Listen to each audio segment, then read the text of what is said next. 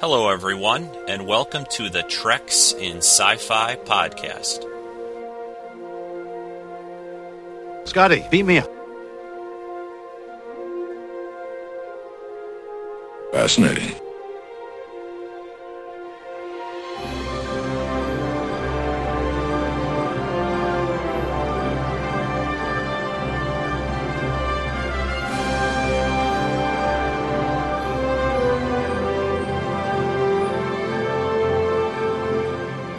Stand by to receive our transmission.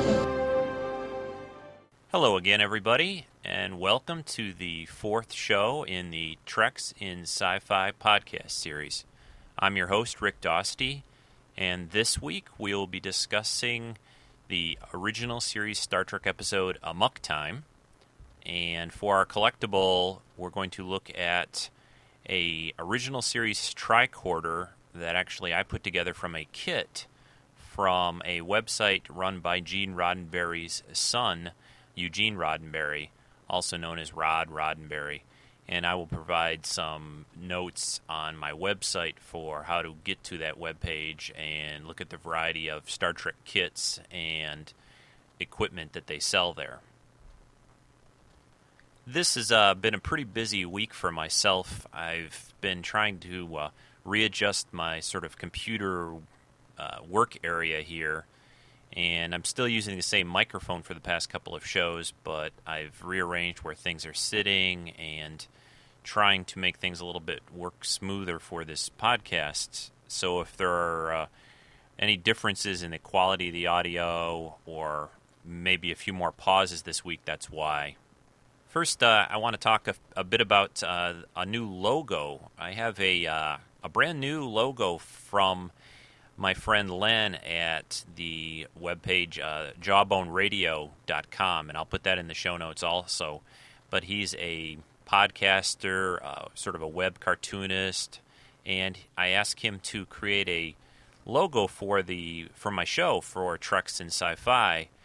I gave him a few basic ideas. I wanted Mr. Spock in the logo. I thought it would be kind of neat if he uh, was listening to an iPod, listening to my show on an iPod in his big Vulcan pointy ears. So you'll see uh, if you've downloaded this web, this show from iTunes or if you're playing it in that in that interface.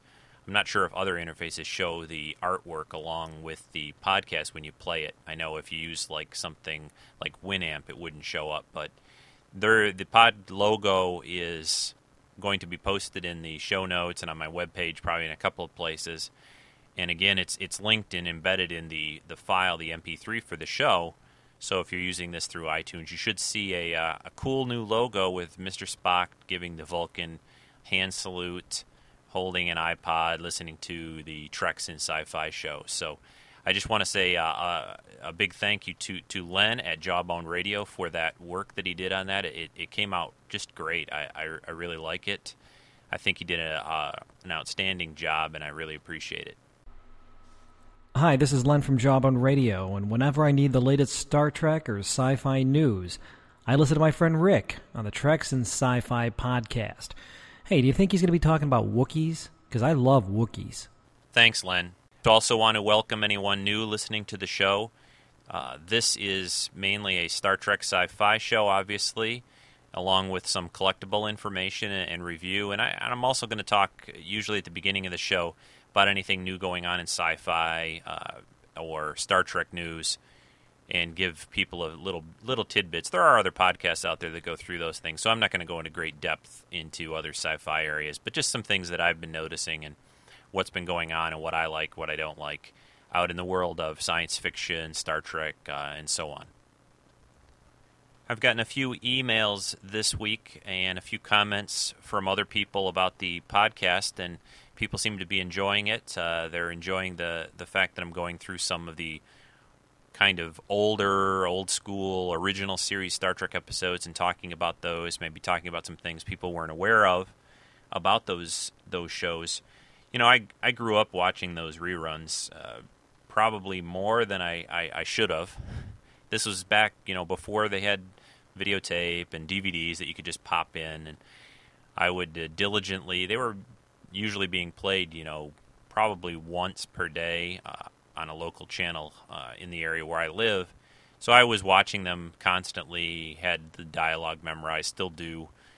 But uh, th- those episodes still kind of hold a special place in my heart, and they're my favorites by far of, of any of the series. So that's that's why I've started with those. But for other people, I am I'm a big fan of the other Star Trek series, and I'm also going to be going into episodes about Next Generation, Voyager, Deep Space Nine, and Enterprise eventually. At this rate, so let's see, if there's about 700 plus Star Trek episodes, and I only look at one per per podcast, I, I think I've got a lot of material ahead of me.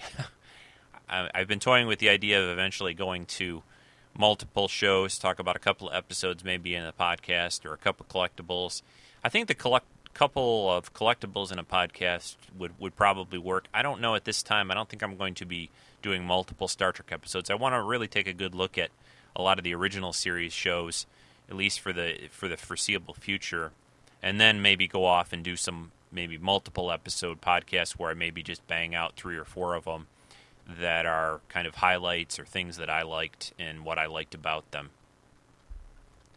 just a couple of few other uh, housekeeping kind of things to go into here. I'm now listed on everything, I guess. I think Podcast uh, Pickle also. I think I did that one, but Podcast Alley definitely I got up on that site about a week ago.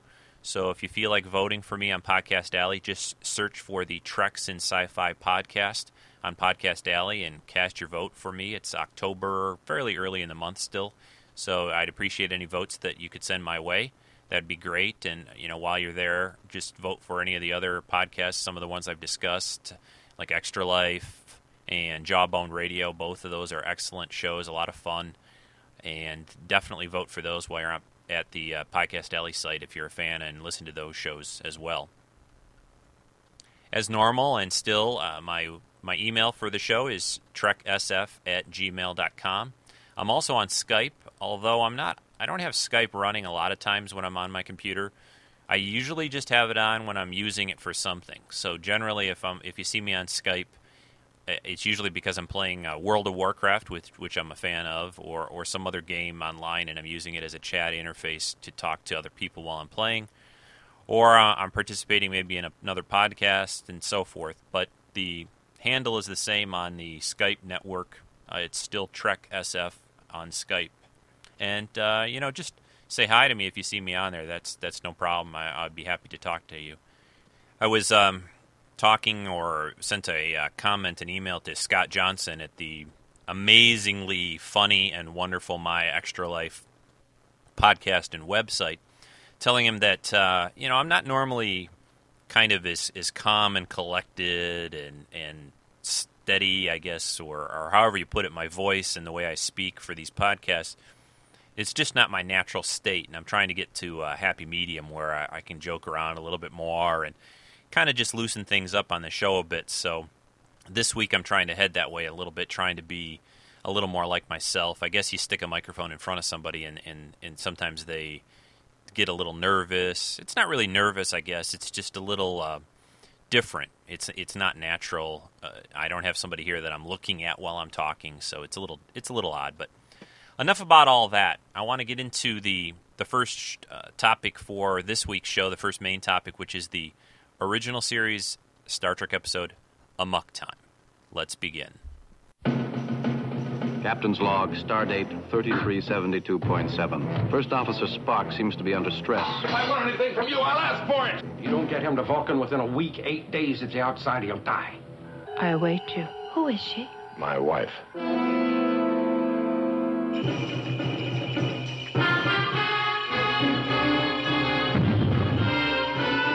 She chooses the challenge. They will choose thy champion. This one. This combat is to the death.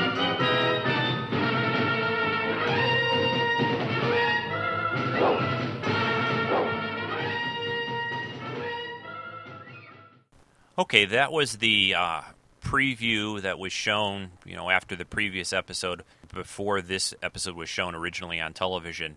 Actually, that preview is, is a little odd because Amok Time was also the first episode shown in the second season of the original Star Trek series, the first episode of the 60 that would be 67 to 68 1967 to 1968 season probably the vast majority i'm assuming again 99% of the people listening to the show know this episode but just to give you a brief rundown this is the episode uh, that spock goes through the pon farr vulcan seven year itch ritual or, or problem I, I don't know what you want to call it but uh, basically spock is in heat he needs to get to Vulcan. It's something that all Vulcans go through after once they become an adult.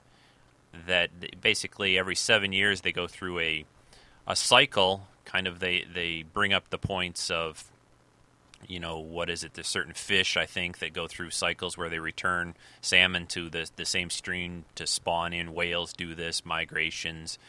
Lots of creatures on Earth do this kind of thing at periodic times. I don't know any ones that go seven years, but uh, Anyway, amok time, the logical Mr. Spock basically wants to get a girl. So he needs to get to Vulcan.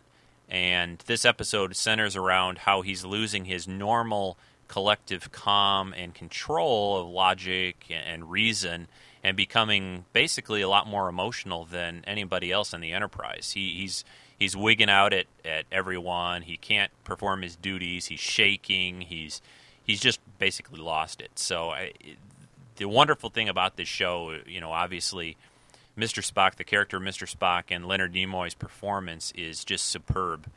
He really brings a lot. I mean, you, you it it really shows that he's trying to very much stay in control, and he's normally a logical type person. And even in real life, the times I've heard Leonard Nimoy speak, you know, there's a lot of Mr. Spock and Leonard Nimoy, and a lot of Leonard Nimoy and Mr. Spock. So that comes through in this episode to some degree, and I think he used that. But again, let's just get back to a quick synopsis of this show. It um, centers around Mr. Spock, which was a wonderful idea because NBC had gotten a lot of fan, fan mail during the first season of, of Star Trek. Basically, a lot of people really, really liking the character of Mr. Spock, which was surprising to everyone, and, and well, maybe not exactly surprising, but all uh, a little bit odd because they were all very afraid of this alien Mr. Spock character on the bridge of the Enterprise on their Star Trek series. He looked a little odd. He had pointed ears, and people were afraid. But he turned out to be actually as popular, or probably one of the most popular characters on the show. You know, right up there with Captain Kirk, maybe even more so in some cases.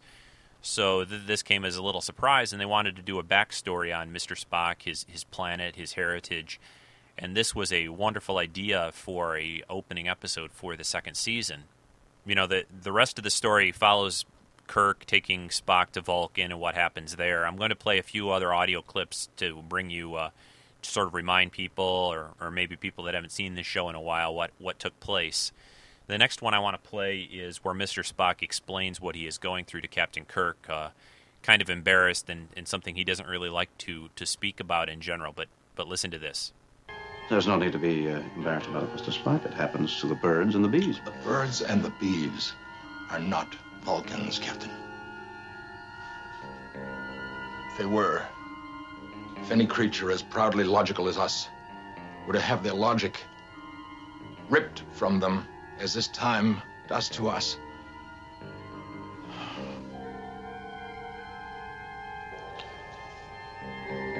how do Vulcans choose their mates? Haven't you wondered? I guess the rest of us assume that it's done quite logically.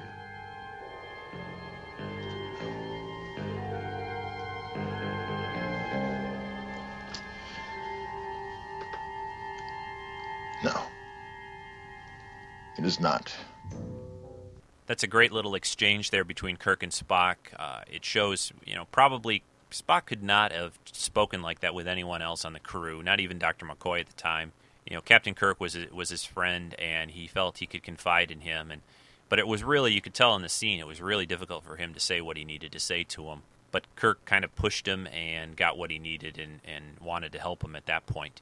That led to Kirk, uh, in true Kirk fashion, not really happening too much in the early uh, season or the first season, a couple of times, but in Kirk fashion, going to talking to Starfleet and deciding to the the Enterprise was basically in this episode supposed to go to sort of a uh, a peace conference, one of three starships where they were supposed to be there and kind of put on a good show and all that. But here's Kirk's exchange after he gets told by Starfleet that nope, nope, you can't go to Vulcan, you can't take whatever whatever's going on Vulcan. He doesn't. Kirk doesn't explain it to Starfleet. He just says, I, I need to go to Vulcan and I need to go now. But here's Kirk's uh, exchange after he hears from Starfleet that says, "No, Kirk, no, you got to go where we're telling you to go." And this is what Kirk says to uh, Dr. McCoy. I know the Altair situation. We would be one of three starships. Very impressive, very diplomatic, but it's simply not that vital. You can't go off to Vulcan against Starfleet orders. You'll be busted. And I can't let Spock die, can I, Bones? And he will, if we go to Altair. I owe my life a dozen times over. Isn't that worth a career? He's my friend. Bridge navigation. Bridge navigation. Mr. Chekov, lay in a course for Vulcan. Tell engineering I want warp 8 or better. Push her for all she'll take.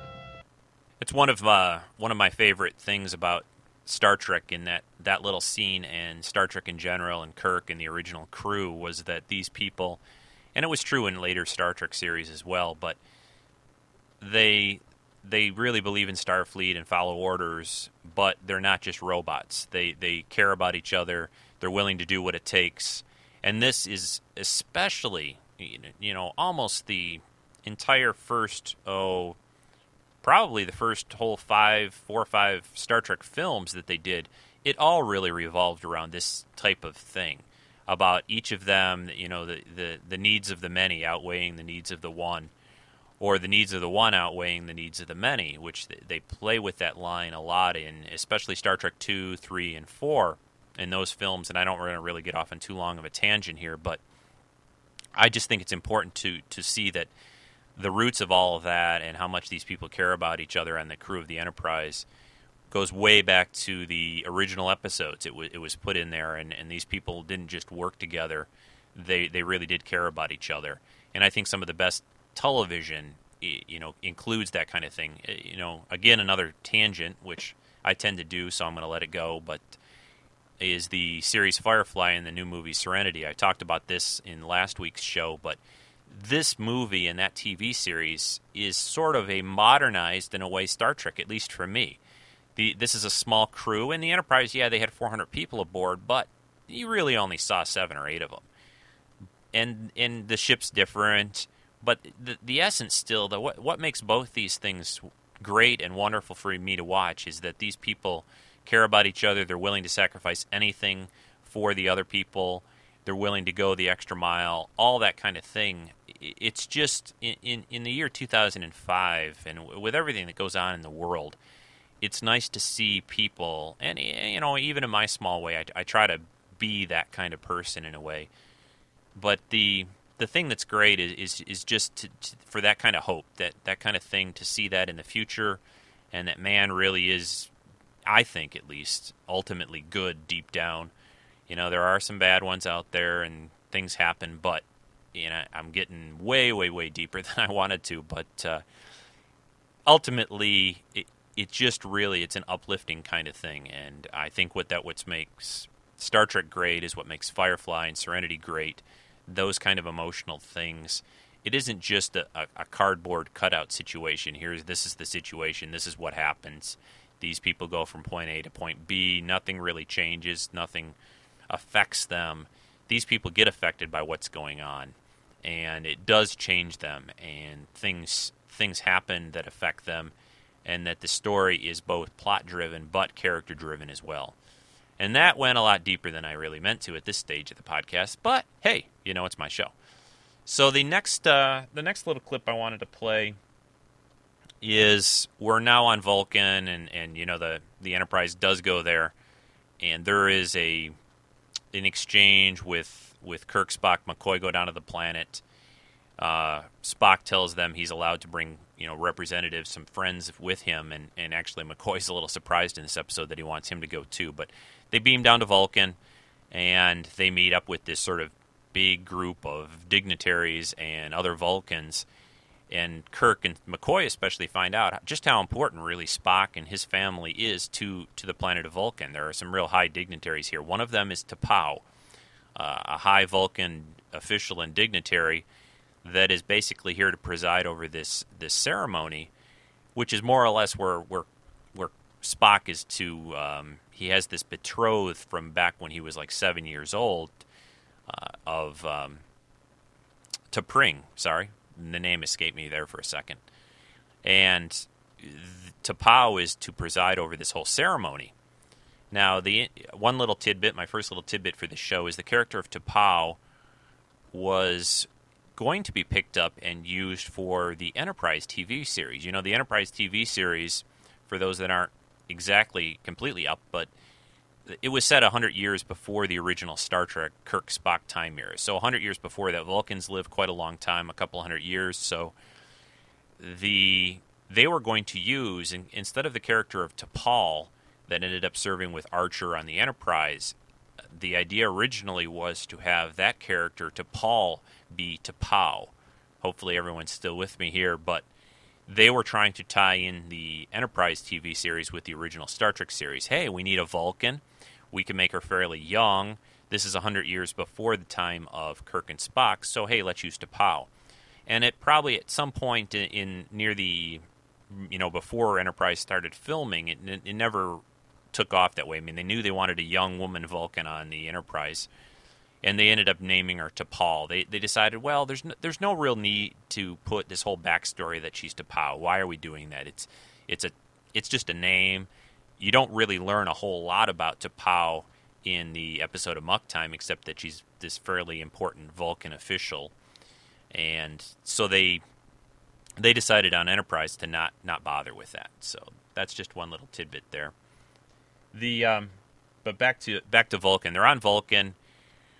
The story progresses to the point where Kirk and Spock have to fight each other.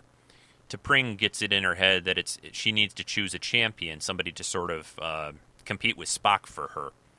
And instead of choosing this other Vulcan named Stonn, she chooses Kirk. And there's a whole logical exchange near the end of the episode of why she does that, and it makes perfect sense, really, and it, it's a good exchange.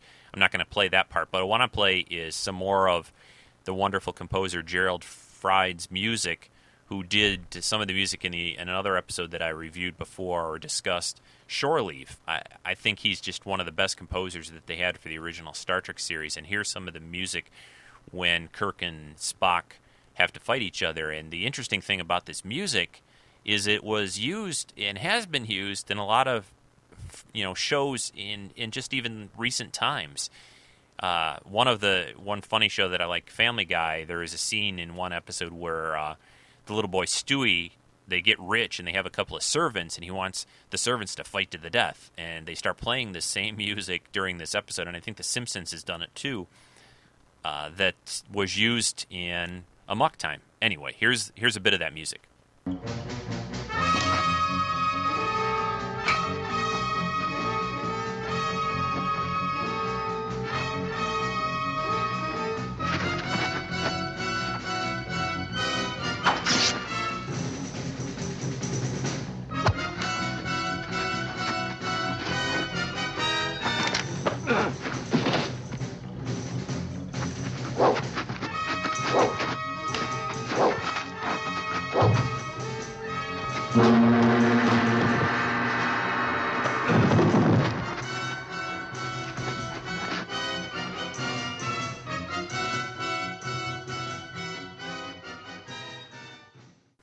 Dun dun dun dun dun dun.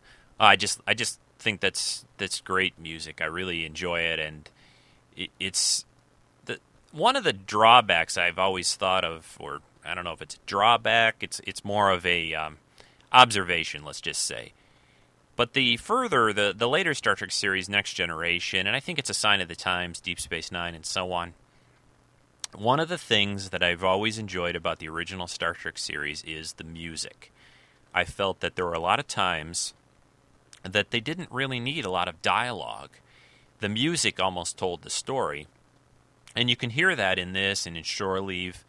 There's just a lot of times where, where the music and what the people are doing at the time is sufficient. They don't they don't need a lot more. And and I think there've been a few exceptions to that in some of the later Star Trek series. Some of the episodes they used the music the music was a lot stronger, I should say. But I think that's just a sign of the type of shows, you know, in the 60s versus the, you know, the 90s, the 80s, the, you know, the year 2000s now. The music in episodes Star Trek, uh, not just Star Trek, but other television shows especially, not so much in the movies. I think movies still use music to a strong degree a lot of times, but the the television shows these days really the music is is very very subtle. It's a lot more subtle than it used to be, but that's just another you know little observation I, I have to make. And I, I've always I've always enjoyed music, both in movies, television shows. I have quite a few soundtracks, not just Star Trek, but you know a lot of sound, soundtracks. Excuse me, from a lot of different TV shows and movies, just because I it always brings out a, a mood, and it always makes me think about not just those particular TV shows and movies, but the emotions that went with those situations. Uh, one soundtrack I really always liked from the movies is is Conan the Barbarian.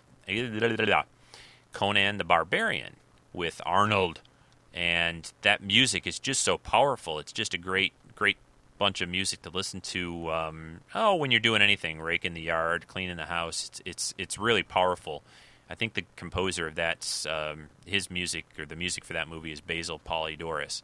And how I got to Basil Poledouris, I'm not sure if I'm saying his name right, as a composer of Conan soundtrack music from the episode of Amok Time. I don't know.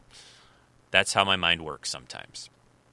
But um, now, anyway, back to the episode of Amok Time and, and Mr. Spock. So Kirk and Spock are fighting to the death, and lo and behold, it looks to everyone that Kirk has been killed. Spock's choked him with the little, you know, you know, sort of sadistic little rope thing that they hand him, and I believe uh, it's called an ahn-woon. I think is what they call it. They have that other little half blade thing that they fight with for a while. I think that's called a lirpa. It's um, but anyway, Kirk's dead. To all appearances, McCoy goes over there and, and you know what says. I think for one of the first times, he's dead. So this looks pretty shocking, and things don't look so good. So you notice though that McCoy quickly gets uh, Kirk out of there, beams him up to the Enterprise, and so you you're kind of wondering, hmm, that's probably not true. The uh, the next thing I want to play here though is is a little exchange that I've always it, it, it's something that I always always think about. You know, you go out to the store, you see something you really like, you buy it maybe, uh, or not just things that you you maybe see and want to buy, but um, I think if I just play the audio clip, you'll understand what I'm talking about. I'm going to play an audio clip that that Kirk, uh, or sorry, not Kirk, Spock, Spock, Spock says to uh, Stonn, the the one that T'Pring really wants. Uh, the one thing I've always wondered, getting off onto a tangent again, I'm I'm full of tangents today, but the one thing I've always wondered about the whole seven year Vulcan cycle thing is that wouldn't you have to have wouldn't they all have to, you know, let's say that you like this girl or whatever, you like little Vulcan girl, you like your uh, pointy ears or whatever, but wouldn't you guys have to be going, wouldn't they have to be going through the seven year thing at the same time for it to kind of work out? I don't know. Just, just kind of a little thought. But anyway, the, the audio clip I'm going to play now is a exchange between Mr. Spock and Stonn, the, the guy that really uh, wants Pring and T'Pring wants her, I guess, or whatever. So listen to this. After a time, you may find that having is not so pleasing a thing after all as wanting. It is not logical, but it is often true. That's just a great, great line. That that bit of dialogue there, I just I just love. You know, having is is not so pleasing a thing after a while as wanting. I, I think that's true for for a lot of people. I don't know about you, but uh, you know, occasionally I'll see something and go, boy, that'd be cool to have or whatever, and you buy it, and, and, or maybe something that you've wanted for a long, long time. I think I think it's the not so much the impulse buys, but it's the things you've wanted for a long, long time. And when you finally get them, it's it's not it's not really is all you had thought it would be. Uh, you, you kind of build it up in your mind a little bit to some degree, and then when when it finally is yours, you realize you know sort of desiring something is maybe more. Uh, appealing and more interesting than actually having it. you know, you, you have something. After a while, you, it sort of sits there. You don't you don't even think about it anymore, and then you move on to the next thing. I don't know. That's just maybe human nature, uh, maybe uh, American nature, where I don't know, materialistic. But um, but I don't know. I just it's one of the one of the lines that Mr. Spock has said over, you know, in, in you know, he said a lot of things, obviously, in, in various Star Trek episodes and movies, but that one little line is something that always is in the back of my head, you know, I, you know, when I think about buying something or whatever. So, moving along now. Now we go back to we're on the ship. It looks like Kirk's dead. Spock's gonna get, you know, thrown in the brig or whatever, and things look pretty bad. But of course, you know, Dr. McCoy has something. He, you know, he slipped Kirk a little shot of something during the fight. Kirk gets knocked out. He appears to be dead, but no, of course, he's Captain Kirk. He can't be dead. Come on, Bones, Jim. Um, Bones, Jim. Bones, Spock. Um, so now we see Mr. Spock, the calm, cool, emotional Mr. Spock. You know, he's all through the Pon farr, and ever, you know, he mentions that once he kills or appears to kill Captain Kirk, the blood fever has gone, you know, out the window. So I'm going to play now Spock's reaction to seeing his friend, Captain Kirk, not being dead. Don't you think you better check with me first? Captain. Jim!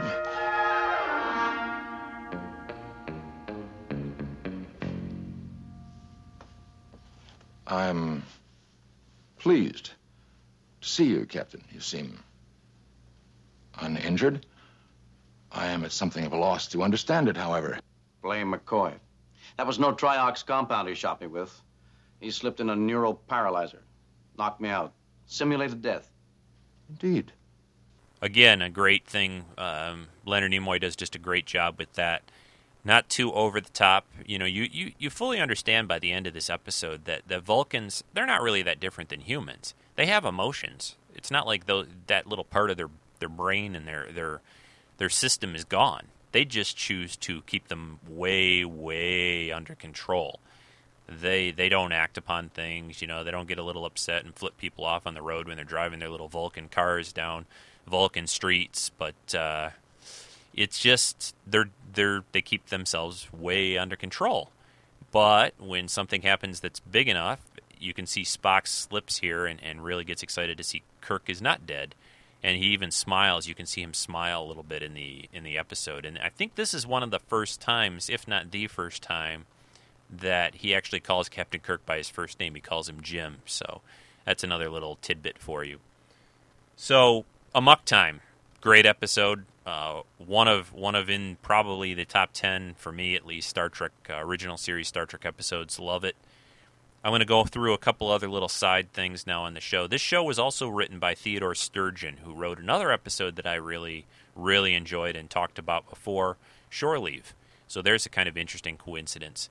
And this episode was was a real, you know, nice thing for him to be able to write because you really opened the whole Vulcan thing out. And there are things in this episode that were done for the first time and continued through any other Vulcan that you saw in the future through all the other Star Trek series, movies, uh, so on.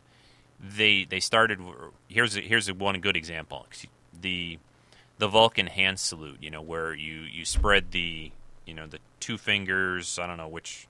You spread two fingers of your four fingers apart. You spread down the middle. Everyone, you guys know what that looks like, right? The Vulcan hand salute.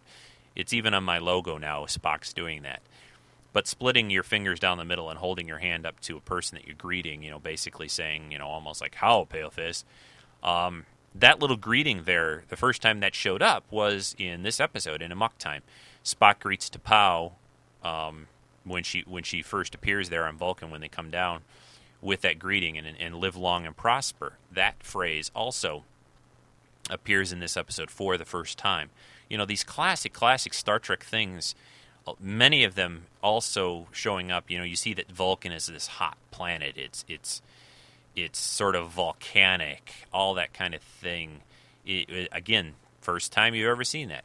The little tidbit, and I think this is, I'll get this story correct. Leonard Nimoy has always said basically that the Vulcan hand salute, splitting the fingers like that, he learned he he was he's Jewish. Leonard Nimoy is Jewish in real life, And when he would go to, I'm not Jewish, so I don't know what you call it. Um, whatever weekend prayer. It's not. It's not a mass. Maybe it's a mass. Whatever Jewish. I, I, I hope I'm not offending anyone out there, but when they go to church, when, when the Jewish people go to church, the, the rabbis would, would sort of, at one point, Leonard Nimoy always told the story that he would bless the congregation. And you were all supposed to sort of bow down your heads in supplication and, and, and humility or whatever. You know, no one's supposed to really see what the you know these these rabbis are doing.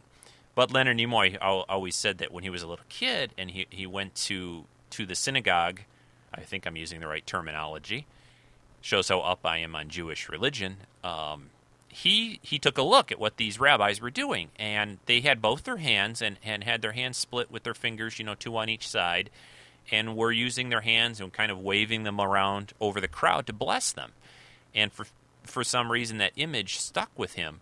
And when it got time, and when he was doing the Star Trek series in the future, and they needed some way to greet, and originally it was supposed to be that he was going to greet T'Pau like you know humans do. He was going to like shake her hand or you know whatever. They're going to give each other a hug or something like that. But uh, it, that's not the way it went. You know, Leonard Nimoy came up with this idea and says, "Hey, how about if I put my hand like this?" And you know, everyone said, "Hey, yeah, sure, that's a good idea. do that. That's that's great." And that Vulcan hand salute, of course, continued on through many Star Trek series. So, but um, Amok Time, wonderful episode. If you haven't seen it in a while, go check it out. You know, rent it, buy it, uh, whatever. But uh, it's it's really a wonderful Star Trek episode. One of my favorites. Now how are you doing tonight? What is Jawbone? Welcome to Jawbone. Uh, this is going to be kind of a laid back show. Sometimes you just open up the mic, you don't really know what to say. I got a couple of things I can throw your way. I always prepare. I try to be prepared. The BBC calls Jawbone the podcast Jerry Seinfeld would have made had he settled down in Cleveland with five children. I smell like kielbasa or like a ham sandwich. Hey, what's up with the foreigners? Witty funny, hilarious, says the guy reading this promo. Down with Adam Chicken Curry. Where, is it a Sasquatch or is it more of a skunky? Did I dial 911? I meant to dial 911. Hang on, let me hang up. It's like eavesdropping on your neighbor, says Lynn and Nora's neighbor. Because we weren't talking about racy topics. Oh, yeah, like right. all married people do. I just can't even talk to a married person who isn't talking about something racy. From the streets of Cleveland comes Jawbone Radio with Lynn and Nora. Listen in at jawboneradio.com and find out. What is Jawbone anyway? Yeah, it's kicking, it's rocking, it's, uh, you know, stick it in your ear and listen to it. Oh, I almost forgot before we get into the collectible review time. The couple little tidbits uh, kind of not really um, tidbit. That might not be the right word, but news type stuff. Uh, one Star Trek thing, the two disc episode uh, or two disc set of Star Trek Nemesis, the last Star Trek uh, movie that was out uh, back in fall, I think December of 2002 is when it was originally released. A two disc set of that with with about three hours of extra features on it just came out last week, I believe it was, and I picked it up there's a lot of really really good stuff on there. If that's an episode or episode, a movie that you enjoy, I highly recommend that you go take take a look at that. I think it's only fifteen dollars in the store. Well worth it. The other thing that's out now, uh, or has been out for a little while, are the the box sets of the uh, Enterprise television series, which which I enjoyed quite a bit. They're now up to the third season of that has been released, so that's available. There are some extra features and extra things on those those box sets as well. They're a little expensive. They're in some neat little packaging, especially the the third season set, which just came out uh, about two weeks ago, I believe, has a quite a bit of back features and things in it. the The whole third season revolves around a you know the Xindi situation and war, if you're familiar with that at all. But the third season is very interesting, and the fourth season was good too. So those are a couple things to look for in the stores.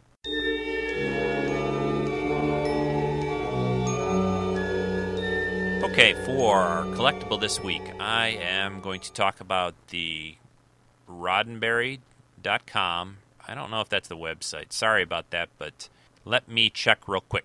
Yes, it's uh, roddenberry.com, and then you click on the store link there, and you can get to their prop and replica section. The collectible for the week is the the tricorder kit that they offer on their website. It is a tricorder from the original series. Obviously, I've said that a couple times. I think this uh, kit it's in kit form.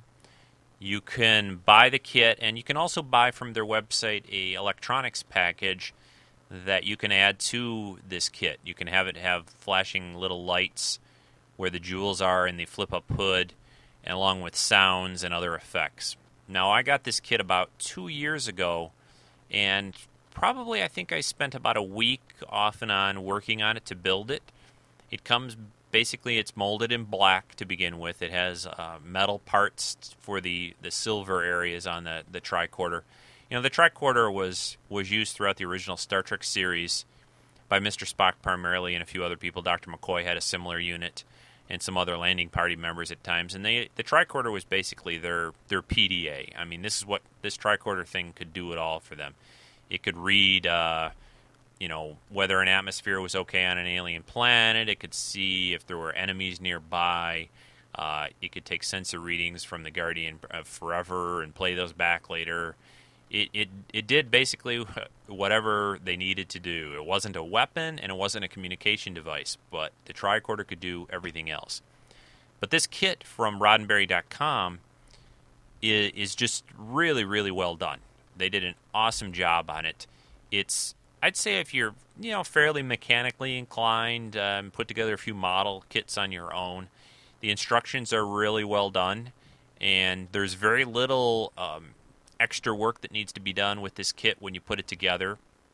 You have to do some sanding and some cleaning up some of the areas before you attach things, but there are screws and you do some gluing also on the kit, but it's it's pretty straightforward. There's nothing real complex. Now, if you want to get into more detail and add electronics to it, it becomes a little bit more involved. Then you need a little bit of a knack and you need to to be good with wiring a little. And you know it's just all low voltage battery stuff with with LED lights and that kind of thing. But it's it's just it takes a little more, more to do that kind of stuff. A, a small soldering iron is needed to do the the electronics work. But as a basic kit if you just want a nice a nice prop replica of a tricorder from the original series you can just buy the kit and put it together pretty easily and and have a really nice piece it's not cheap. I think the on their site right now it's listed for the kits are still there. It's about two hundred and seventy dollars for the kit. Now, for people that aren't into prop replicas, that may sound like a lot of money if you don't really, you're not into accurate uh, props from TV and movies. But if you are, that that's a really good price. Master replicas about six months ago, I think, when they first came out, also has released a tricorder from the original series, and I'm going to talk about that actually in, in next week's show. What they did and how they, they did the piece and what they little changes and subtle things they did for their their tricorder. But that that's a real nice piece as well. But I'm going to speak about that next week. But the tricorder here that's from Roddenberry.com again, it's in pieces, not very difficult to put together. I'd say you know like again the average person who's got a little ability, mechanical ability, can do it. It um, it's very nice. It looks it looks just dead on like the kind of tricorder that Spock would use on the Star Trek series. It comes with a strap that you can put on it, and it's it's it's great. I just I really like this stuff, and if you're into that kind of thing, models and replicas, this is a really really nice piece to have. Along with the communicators, which I've discussed before, and, and I'll, I'll be discussing phaser replicas in the near future. They uh, this would be one of the main pieces to have if you're a very big Star Trek fan and collector. It's one of the three main prop type pieces that they used on the original Star Trek series all the time. You know, their budget was pretty small then. They didn't have room to have new little toys and gadgets and electronic light up stuff every week, you know, like some other shows later have had. But the original series had to get by with the basic phaser tricorder communicator for most of their shows. So this this is a uh, a wonderful piece to have. Nice nice to put together. And the, you know the nice thing to put when you do these things and you build the kits. I mean, I like to buy the stuff too because it's a little easier. Obviously, when you get it, it's it's all done and uh, and you know in opposed in in our opposition to what Spock said earlier, uh, having is not so pleasing a thing as wanting. Uh, I like having this stuff. I mean, it's it's nice. People uh, get a kick out of it when they see it in my house, and it, it's uh, it's always good for a conversation. And you, I'm always amazed at how many people know what this stuff is. You know, not even people that are real big Star Trek fans. I mean, they'll come over and they'll see this little thing sitting on my shelf and say, "Wow, where did you get that tricorder?" Or "Wow, where'd you get that communicator from Star Trek?" Or "Where's that man? That's cool." So, and these are people that you know they they're not they're not Trekkies. They're not big Star Trek fans. They just they've seen some of the shows. You know, everyone knows who Kirk, Spock, and McCoy are, and they they know what a communicator or a phaser is. You know, those kind of terms have been used so much now in, in modern speech all the time that everyone knows about it. So it's it used to be a long time ago. Those kind of things would would kind of make people a little bit say, "Oh, that's real nice. Okay, I'm going to be leaving now," but not not anymore. So, but again, this this is a nice piece. They did a great job with it. It's it's very accurate. Looks just like the original. It has all the the detail, like I said on it, that uh, Spock's piece of equipment. Actually, you know the the thing about these replicas that they're making, both the kits and the ones you can buy, these things are a lot better than they ever even really had or used on on the Star Trek series. The stuff on the Star Trek series a lot of time was some of them were were made to to be able to be dropped. They're they're stunt props. They have different types and different levels of props just to give you some of the terminology, you know, there, there's something called a hero prop out there. And that would be like a phaser or, or a lightsaber in the Star Wars movies that is going to be used in when they're just holding it and it's seen pretty close up on camera, whether it's hanging from somebody's belt or they're holding it in their hand. It's going to be seen long enough on camera and close enough on camera that it needs to look good. And that's what's known as a hero prop the, the, they also make a lot of things out of foam, rubber, cardboard that are called stunt props. That'll be like for a tricorder, it would just be a little black box. They'd put it together, and it would look sort of like a tricorder, enough so that at a distance, if they were wrestling around on the ground or some alien thing jumped on Spock's back and he had to fall down, they wouldn't be breaking one of the very few nice hero tricorders that they would have. Excuse me. And so they would have various levels, is what I'm saying, of, of, props for the show to use. But even at the various levels, they did not have a lot of these things at all. And even the hero props, the, the, the cream of the crop on the shows, don't come anywhere really near, for the most part, the level of quality, craftsmanship, and appearance and things that these replicas that you can build and buy now do. These things are made to look sort of like an idealized version of these pieces of equipment. So, you know, just kind of letting you know that you really get uh, a really nice piece here to, to put in your collection if, if you enjoy that. So, Star Trek Tricorder, Roddenberry.com. I'll put a link up in the in the show notes if you want to go take a look at it. They have a, a huge number of things on Roddenberry.com that you can buy scripts and patches and buttons and T-shirts and props lots of props, and, and I'll be talking about some of those other ones in, in future weeks. Hey everyone, this is Scott Johnson from the Extra Life Radio Show. You're listening to Treks in Sci Fi with my friend Rico.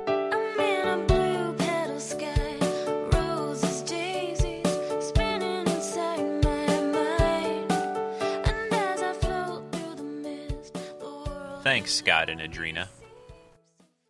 Well, okay, I think that's uh, going to about wrap it up for this week's Treks in Sci-Fi podcast, podcast number four. Uh, I don't think I said it at the beginning. I keep meaning to do this. I'll get this down one of these days. But today is Sunday, October 9th. Actually, it's my brother's birthday. Happy birthday, Joe! And just wanted to say that to uh, to him out there. The other thing I want to mention here is next week's show. I'm, I think I already talked a little bit about it, but for the Star Trek episode, I'm going to look at another original Star Trek episode, Star original series Star Trek episode. The episode I'm going to look at is called Errand of Mercy, where the Enterprise crew meets up with the Klingons for the first time. And the prop replica I'm going to be talking about next week is the Master Replicas version of the original series Tricorder, which has got some subtle differences, some things um, that are a little unique about it versus the Roddenberry.com version. So, again, until next week, thanks everyone for listening. Please tell your friends. Vote for me on Podcast Alley if you can. Uh, this is Rick Dosty signing off for this week's episode of Treks in Sci Fi. Bye, everyone.